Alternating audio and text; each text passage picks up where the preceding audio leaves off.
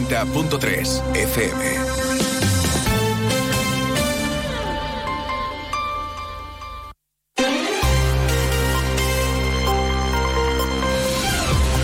Más de uno Jerez. Juan Ignacio López. Onda Cero. Hola, muy buenas tardes. El gobierno local niega que tenga facturas en el cajón, como señalan desde el principal partido de la oposición, desde el grupo municipal socialista, que incluso ha cuantificado el importe de estas facturas no reconocidas y sin crédito presupuestario, 15 millones de euros. Y además ponen por delante el informe de intervención de noviembre. Y hace tan solo unos minutos, Onda Ha preguntado al gobierno local, en concreto al primer teniente de alcaldesa, sobre este asunto. Agustín Muñoz ha sido contundente, ha dicho textualmente mienten. Enseguida se lo explicamos. Hay otros asuntos de la jornada que ya les destacamos en titulares en este lunes 19 de febrero. A esta hora luce el sol. La temperatura es de, eh, en este momento, 17 grados centígrados. Vamos con titulares. Un paso más para la preservación de Astarregia. Este fin de semana ha tenido lugar la firma de un convenio de colaboración entre el ayuntamiento y la plataforma constituida que reivindica inversiones y apoyos para el impulso y la promoción de este yacimiento arqueológico. Protección Animal, Policía Local y Vigilantes Medioambientales ponen en marcha el plan de concienciación de responsabilidad de animales. Se va a controlar que los animales lleven sus microchips identificativos y la alimentación de las colonias felinas por voluntarios autorizados. El PSOE va a pedir en el Pleno de la Diputación que se cumpla la ley de subvenciones para acabar con los repartos directos sin criterios que generan discriminación. Anuncian una moción para reclamar que las subvenciones que se otorguen eh, se hagan en concurrencia competitiva. Antes de entrar en materia, vamos a conocer qué tiempo nos aguarda para las próximas horas. Nos vamos hasta la Agencia Estatal de Meteorología. Marta Alarcón, buenas tardes. Muy buenas tardes. En la provincia de Cádiz eh, tendremos cielo poco nuboso con temperaturas máximas en ascenso alcanzando 23 grados en Arcos de la Frontera y Jerez de la Frontera, 21 en Rota, 20 en Cádiz o 18 en Algeciras. Y de cara a mañana seguiremos con un ambiente despejado con temperaturas sin grandes cambios, quedándose en cifras de 23 grados en Arcos de la Frontera Jerez de la Frontera, 22 en Rota, 21 en Cádiz o 18 en Algeciras. El viento será de componente este, es una información de la Agencia Estatal de Meteorología. Bueno, pues lo acaban de oír. En 15 millones de euros cifra el Grupo Municipal Socialista el importe global de, facturas pendientes de reconocer a las empresas que prestan servicios en el ayuntamiento. Y desde el PSOE lanzan la voz de alarma ante lo que consideran como una ruina económica en el consistorio en los primeros ocho meses de gobierno popular. Aseguran que en el equipo técnico económico del ayuntamiento se han encendido todas las alarmas, que la gestión económica del gobierno local ha derivado en esta situación, mientras que cuando ellos gobernaban, dicen, redujeron este importe a solo dos millones de euros en el mes de junio. Los socialistas hablan de una situación preocupante, sobre todo para pequeñas empresas y autónomos, a quienes ni siquiera, subrayan, le han reconocido la factura. Desde el Grupo Socialista apuntan que de 2011 a 2015 el gobierno de María José García Pelayo dejó 120 millones de euros en facturas sin reconocer y sin pagar, que debió incluir luego en presupuesto y pagar el Ejecutivo Socialista. Lo dice el portavoz socialista José Antonio Díaz. Desde el Grupo Municipal Socialista queremos dar la voz de alarma sobre la gestión económica de la señora Pelayo. A fecha de hoy debe 15 millones de euros en factura a las empresas que prestan servicio al Ayuntamiento de Jerez, 15 eh, millones de euros de facturas sin reconocer, sin crédito presupuestario, la llamada factura en el cajón y que evidencia la mala situación económica de nuestro ayuntamiento, la mala gestión, la deriva que nos está llevando la señora Pelayo. Y hace tan solo unos minutos hemos preguntado en la rueda de prensa habitual de los lunes tras la Junta de Gobierno local al primer teniente de alcaldesa, Agustín Muñoz, sobre este asunto. Niegan a la mayor que, haga, que haya facturas en el cajón y sí se ha mostrado crítico Muñoz porque en estos ocho meses de mandato popular, desde el Grupo Socialista dicen no han hecho nada más que criticar a alarmar. Mienten. O sea, no creo que se necesiten más explicaciones.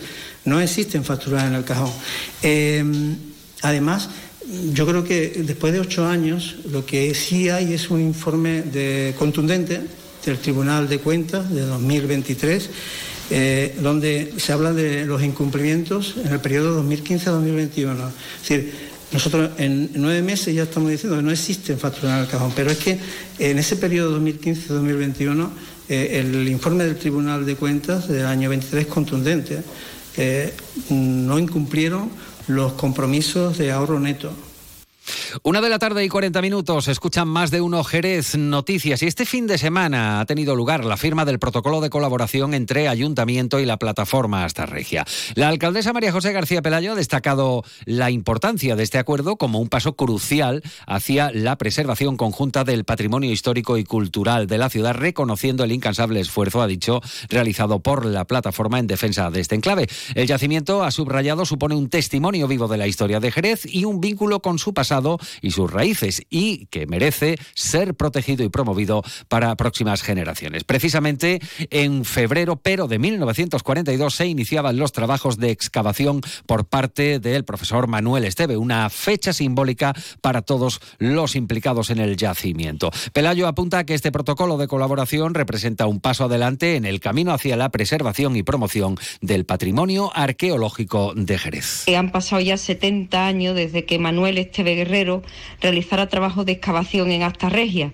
Desde esa fecha, desde hace esos 70 años hasta ahora, en que la Universidad de Cádiz ha realizado prospecciones con un georradar, pues no se ha realizado ningún tipo de trabajo ni de investigación ni de excavación en el yacimiento de Asta Regia, que es uno de los yacimientos más importantes ya no solamente de nuestro país, sino de Europa y del mundo. Una de la tarde y 41 minutos y hemos dejado atrás un fin de semana en el que los claustros de Santo Domingo han acogido la 46 Asamblea Ordinaria de los presidentes de, la Federación, de la Federación Andaluza de Autónomos del Taxi. La Asamblea ha tratado, entre otros asuntos, el desarrollo de acciones de implicación social en las ciudades andaluzas y el ejemplo más claro lo tenemos en Teletaxi Jerez, eh, que ha expuesto su ejemplo de participación activa en la Semana Europea de la movilidad, la, la formalización oficial de Teletaxi como miembro de pleno derecho con voz y voto en la mesa de la movilidad o las acciones sociales cada Navidad, así como las iniciativas que plantean en este sentido en Semana Santa y su apuesta por la accesibilidad con acuerdos con los colectivos de personas con movilidad reducida. Escuchan a Alejandro García, presidente de Teletaxi Jerez. Principalmente, pues lo que hemos estado es tomando nota para continuar con la dirección que debemos de, llevado de cara a la Junta de Andalucía. Ahora mismo pues estamos con una circunstancia bastante problemática y bastante sensible en el, con el tema de los seguros el ayuntamiento pone en marcha el control de chips a los perros y la correcta alimentación de las colonias felinas después de la campaña de concienciación sobre responsabilidad animal llevada a cabo. Este control va a ser realizado por policía local, por protección civil y también por vigilantes medioambientales, por lo que se ha llevado a cabo eh, distintas acciones y un encuentro técnico entre policía local y protección animal. Ambas medidas se enmarcan en la campaña de concienciación sobre el abandono de mascotas y por el fomento de la adopción animal, ellos también son tu familia, ten corazón. Recuerdan desde Protección Animal que una vez pasado el periodo de información se va a comenzar, se comienza un control que en el caso de ausencia de microchip conlleva la apertura de los oportunos expedientes sancionadores a los propietarios. Una de las principales reivindicaciones por parte de las protectoras de animales es precisamente el control de las colonias felinas. Entonces lo que se hace es que se casa a los gatos, sobre todo porque muchos de ellos son son gatos salvajes que no se pueden domesticar. Se les hace una analítica para ver que estén sanos, se les esteriliza, se les pone vacunas y se les desparasita. De esta manera luego se vuelven otra vez a integrar dentro de la zona donde vivían, pero ya la colonia empieza a estar controlada. Una gata solo puede llegar a parir hasta 12 gatitos al año. Si empiezas a multiplicar gatos, las colonias de gatos se pueden disparar de una manera bárbara. Y por eso la mesa técnica ha acordado ejercer un control sobre la alimentación de las colonias felinas y reforzar por parte de los vigilantes medioambientales y policía local los controles para solo permitir a, los, a las personas autorizadas con carné preceptivo la alimentación a los gatos de estas colonias. Una de la tarde y 44 minutos esta semana hay pleno en Diputación y el Grupo Socialista ha anunciado que van a presentar una moción para reclamar que se cumpla la ley de subvenciones en el reparto de ayudas. Pedirán que se respete el procedimiento a la hora de otorgar subvenciones y aseguran los socialistas que desde que llegó el PP al gobierno, la Diputación otorga siempre las subvenciones de manera directa sin atenerse a la legislación, convirtiendo la excepcionalidad en norma. La portavoz del PSOE, Ana Carrera, señala que Diputación está repartiendo de forma indiscriminada las subvenciones sin atender a la ley y hablan del reparto a dedo de 31 millones y medio de euros. Una moción que lo que viene a, bueno, pues a poner de manifiesto lo que dice la ley de subvenciones con respecto pues, a la manera en la que las administraciones públicas pueden, pueden dar o pueden financiar algún tipo de subvenciones. La ley es muy clara con respecto al procedimiento que se pueden seguir. Únicamente se pueden dar subvenciones a través de concurrencia competitiva, es decir, con unas bases que contengan unos criterios donde se comparen distintos proyectos, distintas solicitudes, donde puedan valorarse y donde finalmente, una vez valorada, se conceda esa financiación a aquellos proyectos que tengan la mayor valoración. Una de la tarde y 46 minutos lo acaban de escuchar en más de uno Jerez. Visita institucional de Diputación a la entidad local autónoma del Torno. Eh, entre los temas tratados en el encuentro de trabajo, el presidente de la Junta Vecinal, Francisco Javier Fuentes, ha planteado la falta de personal e inversión eh, como la principal dificultad en la gestión de la ELA. Concretamente se ha puesto sobre la mesa la necesidad de contar con más medios técnicos y personal en la biblioteca municipal, un equipamiento de gran actividad especialmente de la población infantil y juvenil. Almudena Martínez, presidenta de la Diputación de Cádiz. Me han trasladado la corporación y el alcalde eh, que tienen una biblioteca que funciona bien, pero que necesitan medios, que necesitan tanto ordenadores como personal para seguir manteniendo el funcionamiento y para que sus jóvenes y los niños del entorno pues disfruten de estas instalaciones. Por tanto, bueno, alcalde, de decir desde aquí pues, mi compromiso a, ayudar en esta biblioteca para que se pueda disfrutar por parte del pueblo, porque es muy importante para la Diputación todo el tema cultural en la zona rural. Y desde la zona rural al centro de Jerez, en concreto, hasta la Plaza de las Angustias, donde está el Colegio de las Esclavas. Allí 55 jóvenes han recibido